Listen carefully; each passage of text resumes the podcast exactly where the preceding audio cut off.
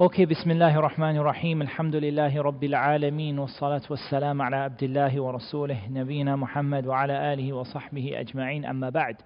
So I hope the exam wasn't too uh, torturous for you guys, inshallah.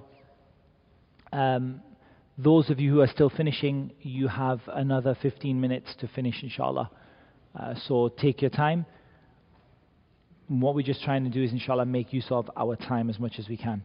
So we're going to start a new subject inside of this module, which is the module relating to the sunnah of the Prophet sallallahu alaihi wasallam. It was my intention originally for this to be the first subject out of the three subjects in this module. But when Ustad Abdurrahman came, we swapped things around. And inshallah, it doesn't hurt. But what we're going to be talking about in this next four weeks, inshallah ta'ala, is relating to the status and the preservation of the sunnah. The status and the preservation of the sunnah of the Prophet sallallahu alaihi wa ala alihi wa sallam. And this for me is an extremely, extremely important topic. Because in reality, this is the topic that fulfills the meaning of Muhammadur Rasulullah sallallahu alayhi wasallam. And it is a topic that even though it is within the module relating to the Sunnah, it's a topic that has a strong overlap with Aqidah as well.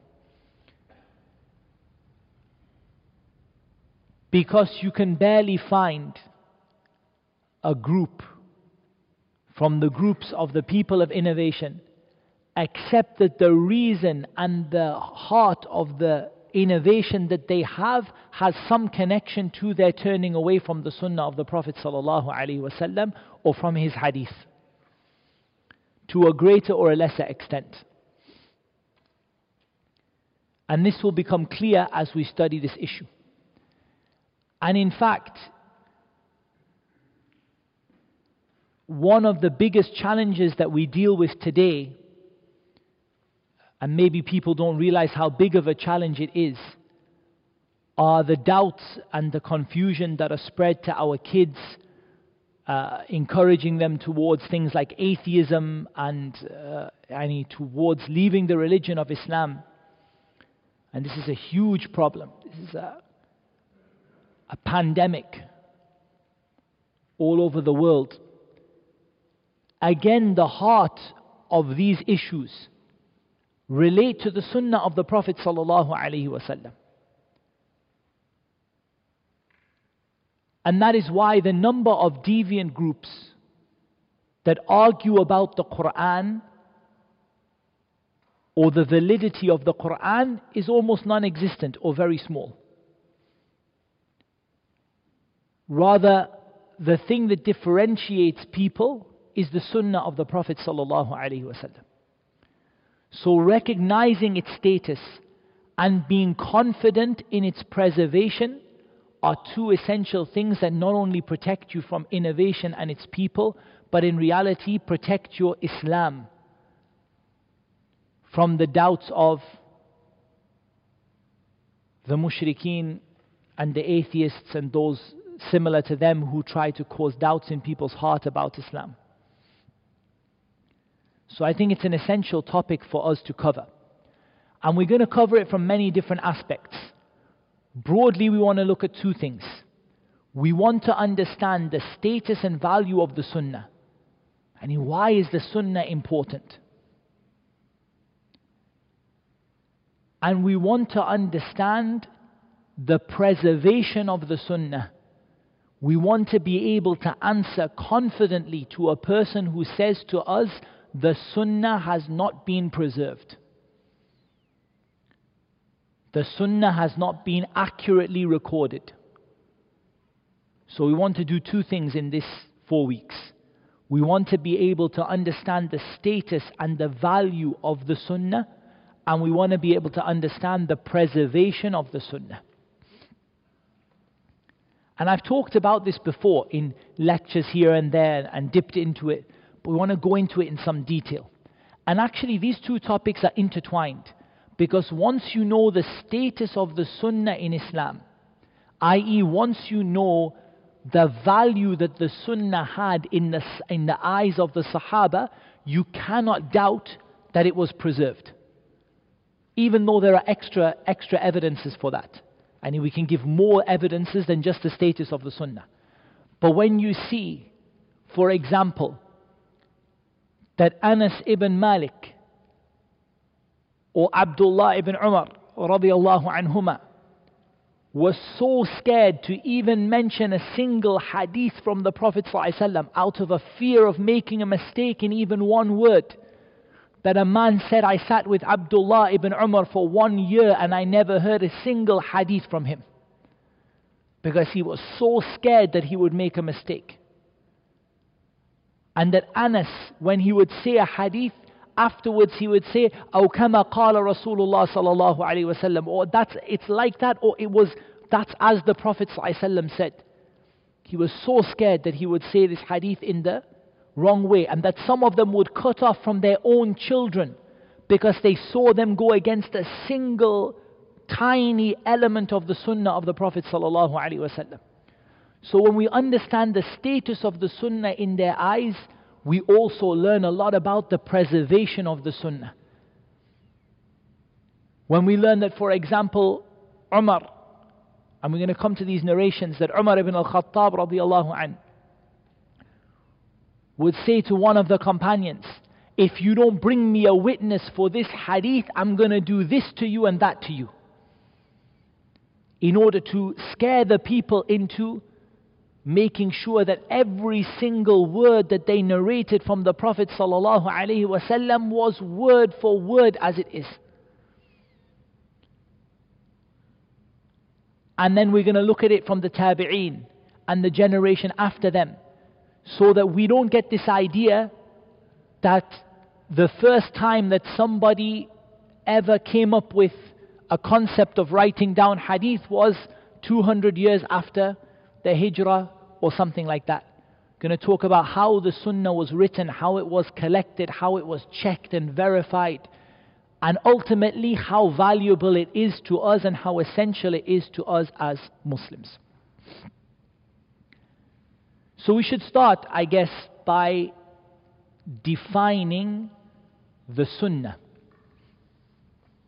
And the sunnah linguistically Generally, the scholars of language, they say the word sunnah, it means asira wa tariqah.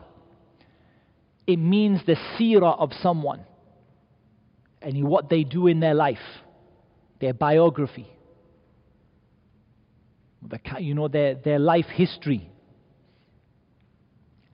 Or it means a tariqah, a way of doing something. So when we say Sunnatullah, the Sunnah of Allah, this is the second meaning, and the way that Allah does things.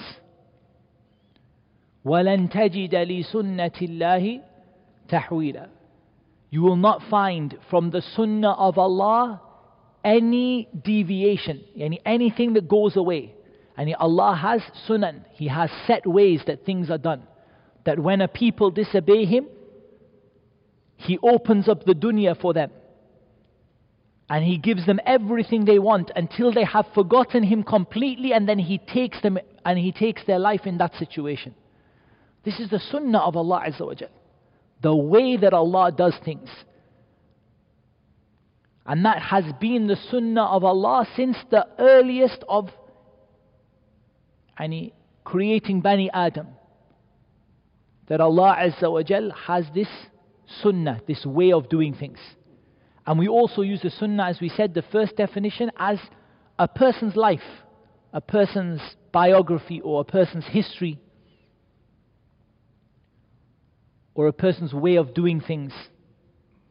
Some of the scholars added something and said that the sunnah can be something that you begin, like a tradition that you begin. And actually, that's entered into the first two. That's a part of the, part of the, the meaning of seerah. But you can add it if you want as a third one. That a tradition that you begin. Like the statement of the Prophet sallallahu alaihi wasallam, "Man sanna fil Islami sunnatan hasana."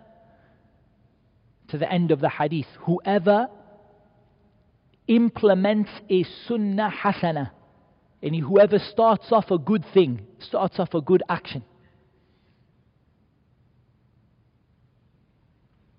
Then he will have the reward of it and the reward of all those who act upon it.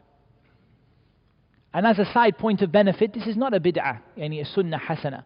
Any sunnah hasana doesn't enter into the topic of bid'ah at all. Because this is not something new he's doing in the religion that's never been done before. This is a bid'ah. Any bid'ah is something which has no, uh, an act of worship which has no precedent. This is not an act of worship that has no precedent. And he gives charity in front of everyone. Charity is already part of Islam. He gives it in front of everyone, and then the other people come and give charity after him. So he started a sunnah hasana. He started a good example. He gave a good example of how to do something. Man sanna fil islami sunnatan hasana. And we also have to note on the topic of the linguistic meaning of sunnah that it doesn't have to be good. The word sunnah doesn't have to be something good. Of course, when we use it with regard to Allah Azza wa Jal, with regard to the Prophet ﷺ, that's different. But linguistically, a sunnah can be good or it can be bad. And that's why in the hadith the Prophet ﷺ talked about sunnatun hasana and a sunnah which is sayyah, an evil sunnah, meaning an evil example. So you can have sunnah can be used for something good, it can be used for something bad. In Islam, when we talk about the word sunnah, we have a general meaning and a specific meaning. So I'm going to have given you three separate meanings now. The first one, linguistic, which is sira at-tariqa. Someone's life history or biography and the way people do things and you know something that you start and this is linguistic then i'm going to give you a general definition in islam then we're going to talk about several specific definitions in islam generally the sunnah is the complete guidance of the Prophet ﷺ. When we use the word sunnah in a general sense, not in fiqh, not in aqidah, not in hadith, not in mustalah al hadith, not in usul al fiqh, we use it just in a general sense. We mean a general term for the comprehensive guidance of the Prophet sallallahu alaihi wasallam. Just the whole thing, the whole, everything that he brought. And each set of scholars have a specific definition for the word sunnah. So when the scholars of Aqidah use the word sunnah, what do they mean? They mean sunnah as the opposite of bid'ah. They say, fulanun ala sunnah so and so is on the sunnah. وَفُلَانٌ عَلَى الْبِدْعَةِ And so and so is upon innovation. So when you hear the scholars of Aqidah use the word sunnah, in an Aqidah sense, they mean sunnah being the opposite of bid'ah. So they say, so and so is upon the sunnah. And from this is the term so and so is sunni or as we say in English, Sunni. And so and so is Sunni. And so and so is Bid'i. And so and so is Sunni. And he's a person who follows the Sunnah. And his Aqidah is Aqidah of Ahl Sunnah. He's Sunni. And so and so is Bid'i. And his Aqidah is the Aqidah of Ahl Bid'ah, the people of innovation. This is in the scholars of Aqidah. And the scholars of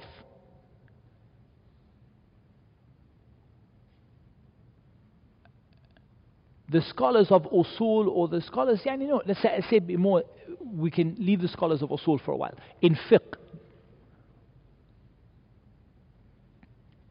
in fiqh, and this is kind of, yani, I never know whether to put this in fiqh or usul, yani, but it's more likely to be, you're more likely to find in books of fiqh, that they will use the word sunnah to mean al-mandub.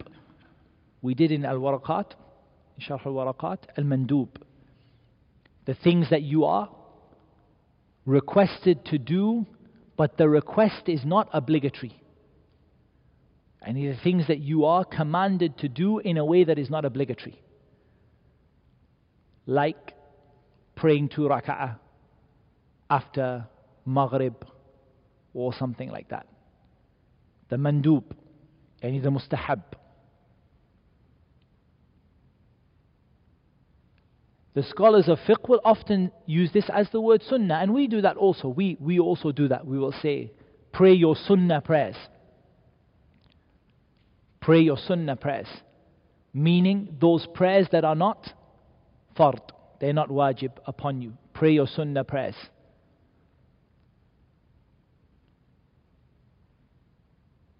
Or someone might say, is it sunnah or is it wajib? The proper term for that is mandub or mustahab. Is it mustahab or is it wajib? Is it mandub or is it wajib? But it may be that people use this term, and especially in books of fiqh, you may hear this term. It's a sunnah, meaning it's not fard. As for the scholars of hadith, they have a different understanding of the word sunnah. They say ما أثر على النبي ما أثر عن النبي صلى الله عليه وسلم من قول أو فعل أو تقرير أو صفة خلقية أو خلقية. That which is narrated from the Prophet صلى الله عليه وسلم from his speech, his action, his approvals, and his physical description and the description of his personality. So this is in according to the scholars of hadith. It's a big difference from the others. I mean, each of them are, are different from the other one. So the scholars of hadith they said that which is reported from the Prophet sallallahu alaihi wasallam or narrated from the Prophet sallallahu alaihi wasallam from his speech, his actions, his approval, and his description, both his physical description and the description of his personality. So this is, this is the sunnah. And the scholars of usul al-fiqh, uh, they have a similar definition, but their definition is slightly different in the sense that they don't put the description of the Prophet ﷺ in there. They say that which is reported from the Prophet ﷺ from his statements and actions and approvals which is suitable to be an evidence for an Islamic ruling. Because what they're interested in is something which can be used as an evidence for hukm shari. Not something which, for example, is just, you know, the Prophet ﷺ, kana khuluquhu al-Quran. His manners were like the Quran. This is not an evidence for a hukm shar'i. It's not, it doesn't make something halal or haram or mandub or mubah or makruh. It doesn't change the, it doesn't establish a ruling. So for them, they are interested in the statements and actions and approvals of the Prophet ﷺ that are evidence or that can be used as an evidence for an Islamic ruling. And so on. These are not, I don't want you, you don't need to memorize all of these, but just the idea is to understand that the word sunnah can be used in different ways by different people depending on the context that they are speaking. And it doesn't mean that every time you open a book of aqidah, the word sunnah is going to be used as the opposite to the word bid'ah. Why? Because they may be talking about a hadith and say this hadith is from the sunnah. And so now he's talking in the sense of hadith. So we go back to the definition of the scholars of hadith. And that which is narrated from the Prophet ﷺ from his statements and actions and approvals and his description, whether it's a description physical or of his person, physical description or description of his personality. Or they may say, the miswak, you may hear them say something like the siwak is from the sunnah. And from the general guidance of the Prophet ﷺ or from those things that are narrated for him and so on. So you have to put the statement into the right context to understand in what way the person meant it because it means different things for for different people. Now what we want to do is to cover if we can and some of the most important things relating to uh, or the importance of studying the sunnah of the Prophet sallallahu alaihi wasallam. The importance of studying the sunnah of the Prophet sallallahu alaihi wasallam.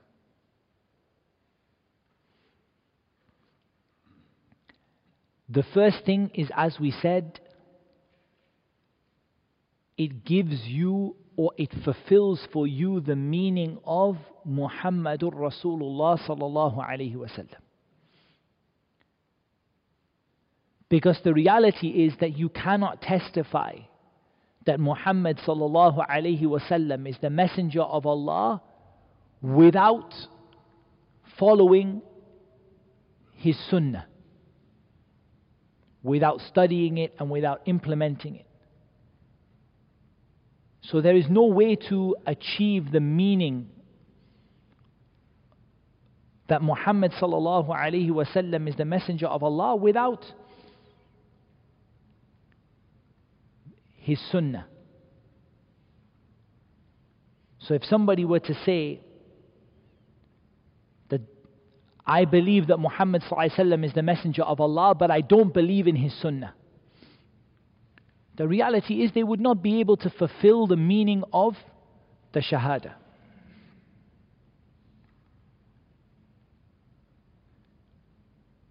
The second is that following the sunnah of the Prophet wasallam, studying it and following it and realizing its status, it brings us the love of Allah Azza wa.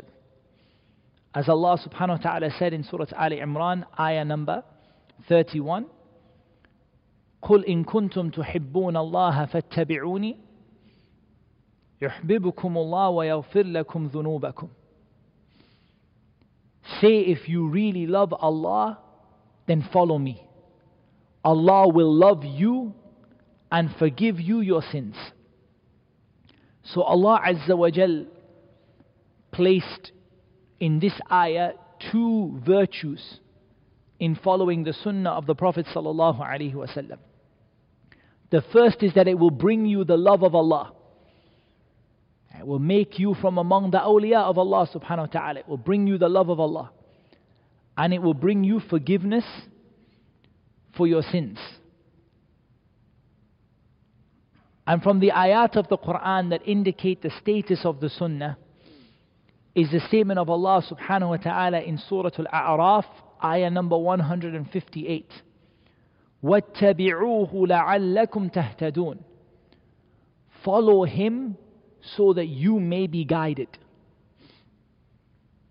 واتبعوه لعلكم تهتدون follow him so you may be guided so Allah made your guidance dependent upon following the sunnah of the Prophet sallallahu alaihi wasallam from this is the statement of Allah Azza wa Jal in uh, Surah An-Nur, ayah number 63. فليحذر الذين يخالفون عن أمره أن تصيبهم فتنة أو يصيبهم عذاب أليم. Let them take a warning, those people who go against his command, lest they be afflicted by a trial or a painful punishment. Meaning that those people who go against the Sunnah, they are at risk of being put to a trial. One of the scholars of tafsir from among the companions said that the fitna is shirk, that they will be put into shirk, they will be put into making a partner with Allah Azza wa Jal, or be given a painful punishment for going against the sunnah of the Prophet sallallahu. All of these ayat, and there are many, many that we can talk about. We're going to give some more here in the next uh, section. All of them tell us the importance of the sunnah in Islam. And in reality, when we understand this issue, we see that the importance of the sunnah is repeated in the Quran many hundreds, hundreds of times. It's not just repeated in one place or two places. It's repeated again and again, and not just in one way. Sometimes it's telling you, follow the Prophet. Sometimes it's telling you, don't disobey him. Sometimes it's giving you a reward. قل إن كنتم تحبون الله فاتبعوني يحببكم الله ويغفر لكم ذنوبكم Allah will love you and forgive your sins. Sometimes it's giving you a warning of a punishment. فَلْيَحْذَرِ الَّذِينَ يُخَالِفُونَ عَنْ أَمْرِهِ أَن تُصِيبَهُمْ فِتْنَةٌ أَوْ يُصِيبَهُمْ عَذَابٌ أَلِيمٌ And again, you know, you have commands to take the sunnah, commands to follow the sunnah, commands to believe in the Prophet ﷺ and what he was sent down with, and so and so on and so forth. You have the statement, وَمَا يَنطِقُ عَنِ الْهَوَىٰ إِنْ هُوَ إِلَّا وَحْيٌ يُوحَىٰ In the beginning of Surah An-Najm that he doesn't speak from his own desires, it is only a revelation that's revealed. Okay, what do we take from all of this? If the Quran has a topic in it or a subject in it that is repeated again and again in multiple different ways, the reason it is repeated again and again in multiple different ways is because of the importance of that subject. And from this, we also take a benefit that those people who reject the Sunnah in whole or in part are in reality rejecting the Quran.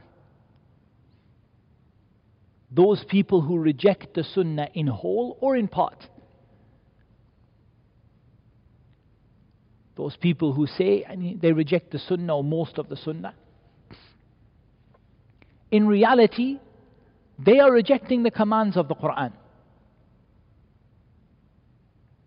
Because the Quran repeatedly tells us to follow the Sunnah.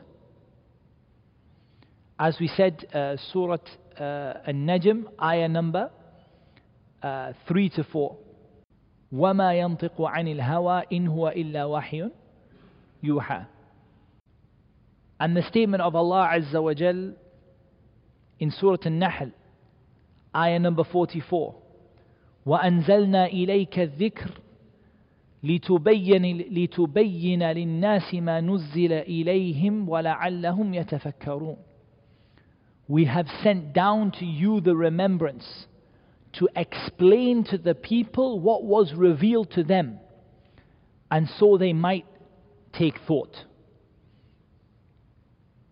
We have sent down to you the dhikr to explain the revelation so this is the this is wajh uh, uh, uh, dalala from the ayah. What is the what is the, the argument or how do we explain the ayah? We have sent down to you the remembrance to explain the revelation. It's clear in the ayah that the remembrance is not the revelation. Because the revelation is what is being explained. Manuzila ilayhim, that was which was revealed to them, this is the Quran. And the remembrance which explains the Quran is the Sunnah. We have sent down to you the remembrance to explain to the people what was revealed to them, what was sent down to them, and so they may take thought. And the statement of Allah Azza wa Jal uh, in Surah Al-Hashr, as we said, ayah number 7, وَمَا آتَاكُمُ الرَّسُولُ فَخُذُوا وَمَا نَهَاكُمْ عَنْهُ فانتهوا واتقوا الله إن الله شديد العقاب Whatever the messenger gives you, take it, and whatever he forbids you from, abstain from it. And fear Allah. Indeed, Allah is severe in punishment. Severe in punishment for the one who turns away from the sunnah of the Prophet sallallahu alaihi wasallam. And Allah Azza wa Jal said in uh, in Surah An-Nisa, ayah number 65.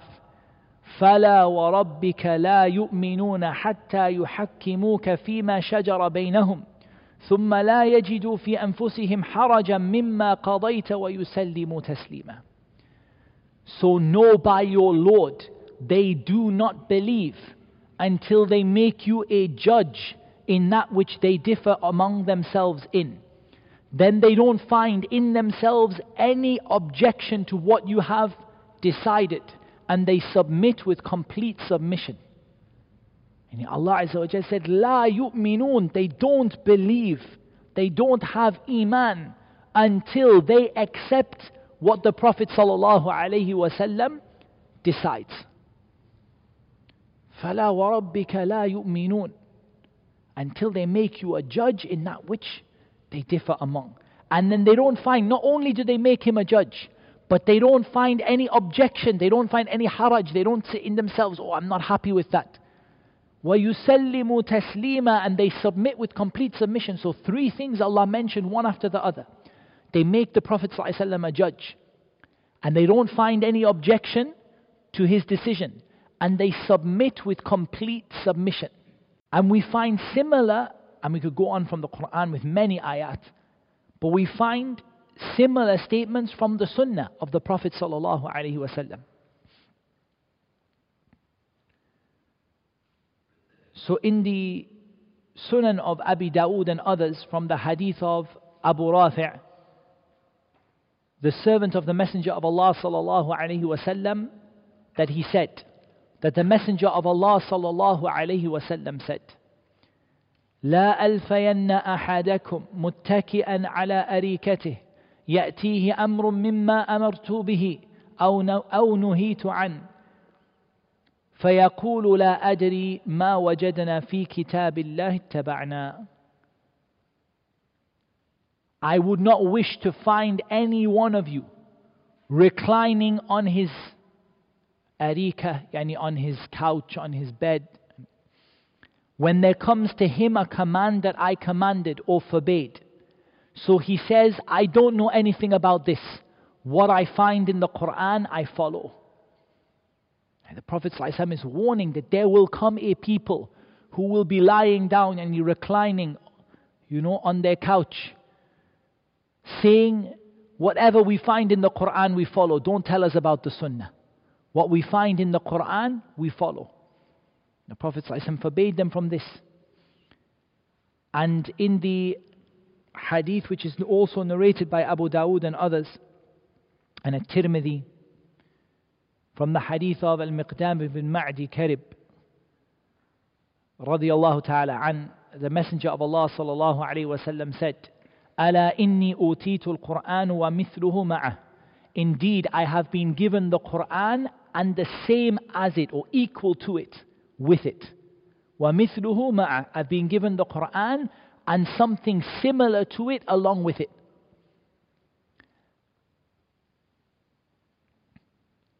ألا يوشك رجل شبعان على أريكته يقول عليكم بهذا القرآن فما وجدتم فيه من حلال فأحلوا وما وجدتم فيه من حرام فحرموا ألا وإنما حرم رسول الله صلى الله عليه وسلم كما حرم الله Indeed, I have been given the Quran and something similar to it with it. Indeed, I fear that it will come a time when there is a man who is lying and he is full, he's filled up his stomach reclining on his bed or on his couch. And then he says to the people, alaykum bihad al-Quran. And he just ignore the sunnah, stick to this Quran. Whatever you find that is in it that is halal, make it halal. And whatever you find in it that is haram, make it haram. The Prophet ﷺ said, and indeed, what the Messenger of Allah ﷺ made haram is exactly like what Allah made haram. What the Messenger ﷺ made haram is exactly like what Allah made haram. وَمَا يَنطِقُ عَنِ الْهَوَىٰ إِنْ هُوَ إِلَّا وَحْيٌ يُوحَىٰ He doesn't speak from his own desire. The sunnah that is something is made haram in the sunnah, it is the same as something being made haram in the Quran. And from the hadith of Jabir ibn Abdullah radiallahu ta'ala anhuma, which is narrated by uh, Al-Khatib Al-Baghdadi and Ibn Abdul Barr, in which he said that the Messenger of Allah sallallahu alayhi wasallam said, لَعَلَّ أَحَدَكُمْ يَأْتِيهِ حَدِيثٌ مِّنْ حَدِيثِ وهو متكئ على أريكته فيقول دعونا من هذا ما وجدنا في كتاب الله اتبعنا Perhaps one of you, there will come to him a hadith from one of my hadith, and he is reclining on his, on his couch or his bed, and he says, "Leave this. We don't want to hear these hadith. What we find in the book of Allah, we follow." And from the hadith of Al Irbad ibn رضي الله تعالى anhu, the hadith which is narrated by Abu Dawood and At-Tirmidhi, in which he said that the Messenger of Allah sallallahu alaihi wasallam said, "Usikum bi taqwallah was-sam'i wat-ta'ah." I command you to have taqwa of Allah and to obey your ruler, to hear and obey your ruler. وَإِنْ عَبْدًا حَبَشِيًّا Even if he is an Abyssinian slave. فَإِنَّهُ مَنْ يَعِشْ مِنْكُمْ فَسَيَرَى اخْتِلَافًا كَثِيرًا For whoever lives a long time among you is going to see a great deal of differing. فَعَلَيْكُمْ بِسُنَّتِي So stick to my sunnah. وَسُنَّةِ الْخُلَفَاءِ الْمَهْدِيِّينَ الرَّاشِدِينَ And the sunnah of the rightly guided khulafa, تمسكوا بها hold firm to it وعضوا عليها بالنواجذ and bite onto it with your molar teeth وإياكم ومحدثات الأمور and stay away from the newly invented things newly introduced practices فإن كل محدثة بدعة وكل بدعة ضلالة because every newly invented practice is an innovation and every innovation is misguidance. And we conclude, and even though there are many, many ahadith in the sunnah about this, we just want to give some examples. We conclude with some of the statements of the Salaf, the early generations regarding the following of the sunnah of the Prophet sallallahu alaihi wasallam. And inshallah there'll be more of these coming throughout the classes, but just a few I wanted to pick. One is the famous statement of Abdullah ibn Abbas radiallahu anhuma when he came to a people and he told them a hadith and they said, but Abu Bakr said and Umar said. Abu Bakr said something different. And he told them a hadith and they said, Abu Bakr said something different. He said, I think that stones are about to be pelted upon you from the heavens. That I say to you, قال رسول الله صلى الله عليه وسلم I say to you the messenger of Allah صلى الله عليه وسلم said and you say to me قال أبو بكر وعمر Abu Bakr said and Umar said Abdullah ibn Abbas understood the punishment of Allah is about to descend upon you from the heavens because you follow Abu Bakr and Umar instead of the Prophet sallallahu alaihi wasallam. In one hadith, in one hadith, one single hadith, not in the whole sunnah that you follow one imam or one sheikh, in one hadith. And he said, I fear that the stones are about to be pelted upon you from the heavens.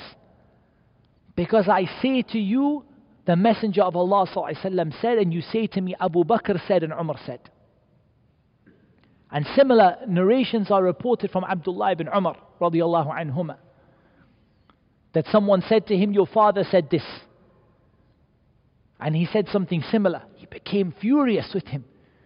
That I'm saying to you, the Messenger of Allah said, and you're telling me what my father said? This is how they considered the Sunnah to be, the importance and status of the Sunnah in their eyes. But some of the statements of the early generations on this topic of the fact that the Sunnah goes with the Quran. From the statement of Al Hasan al Basri,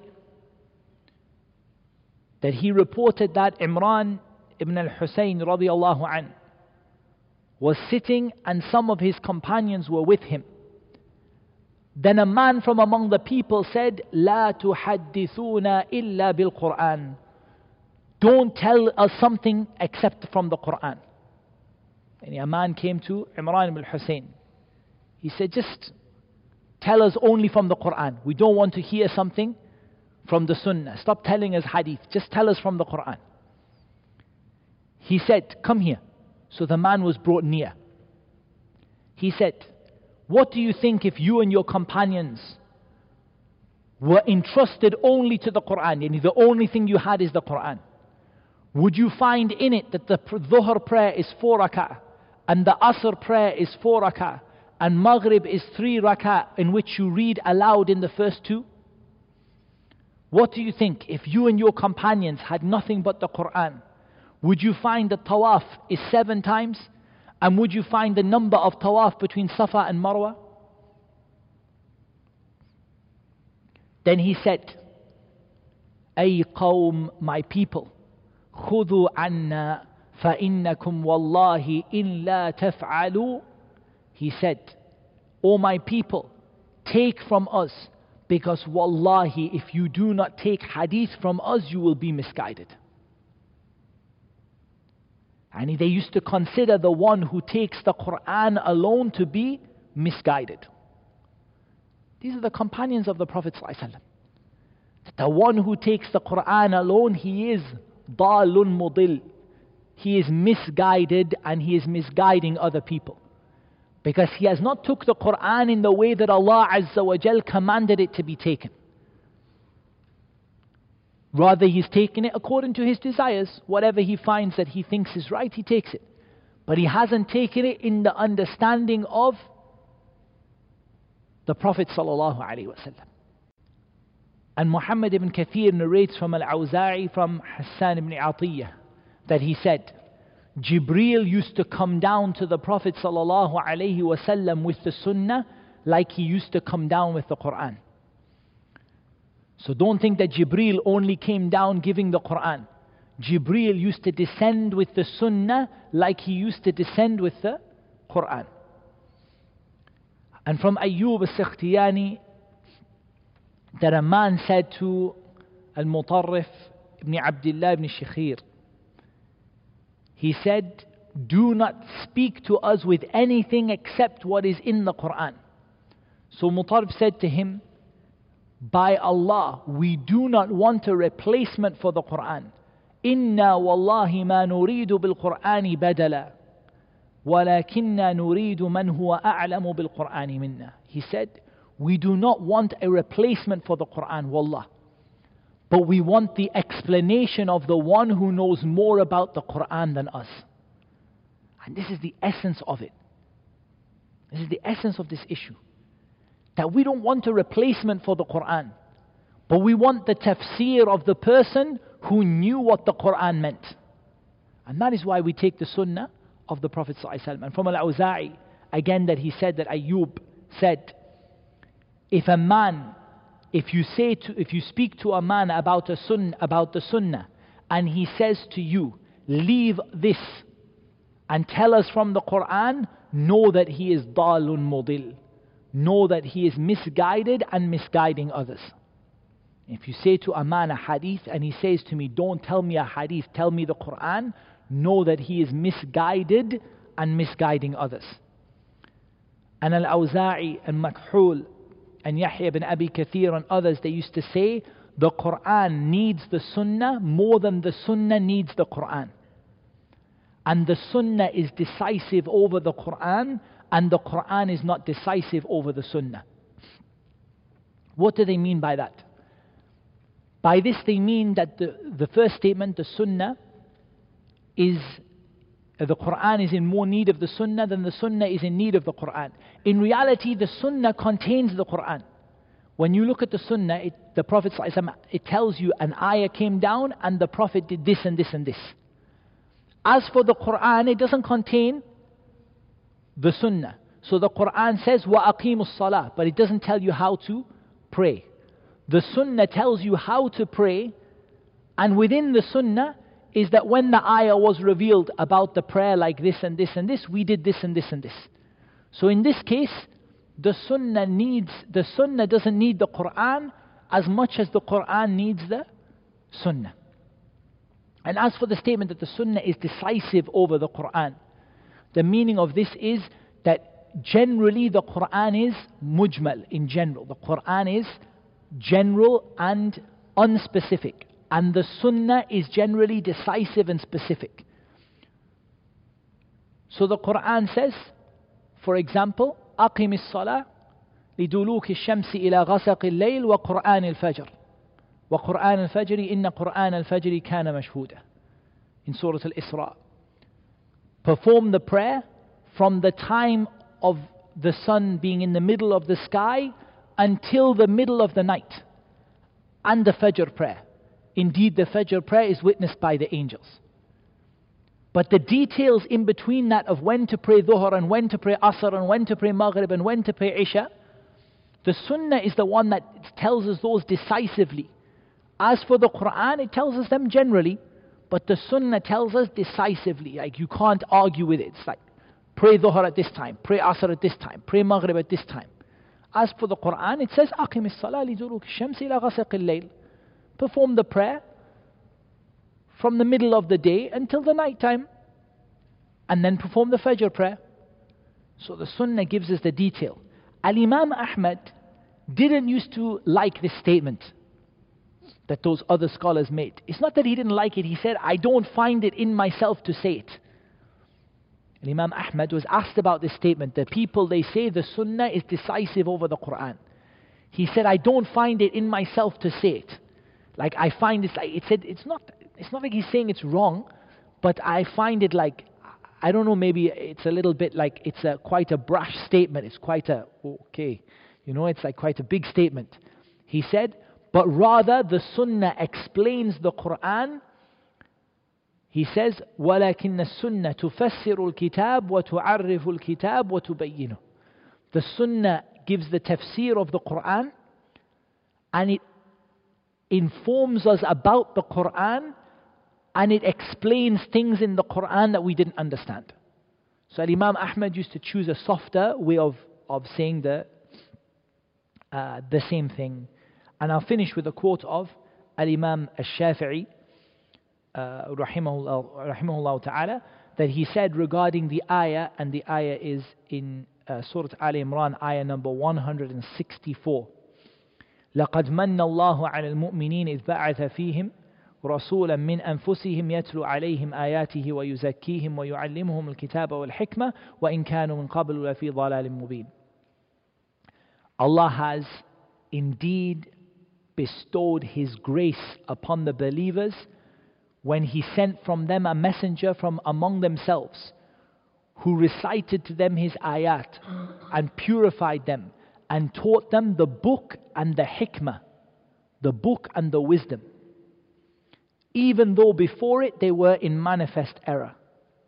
Al Imam Shafi'i said, Allah mentioned the book, and this is the Quran, and He mentioned the hikmah, and I heard the one that I am happy with, or the people I am happy with from the people of knowledge of the Quran say, the hikmah is the sunnah of the Messenger of Allah sallallahu alaihi wasallam.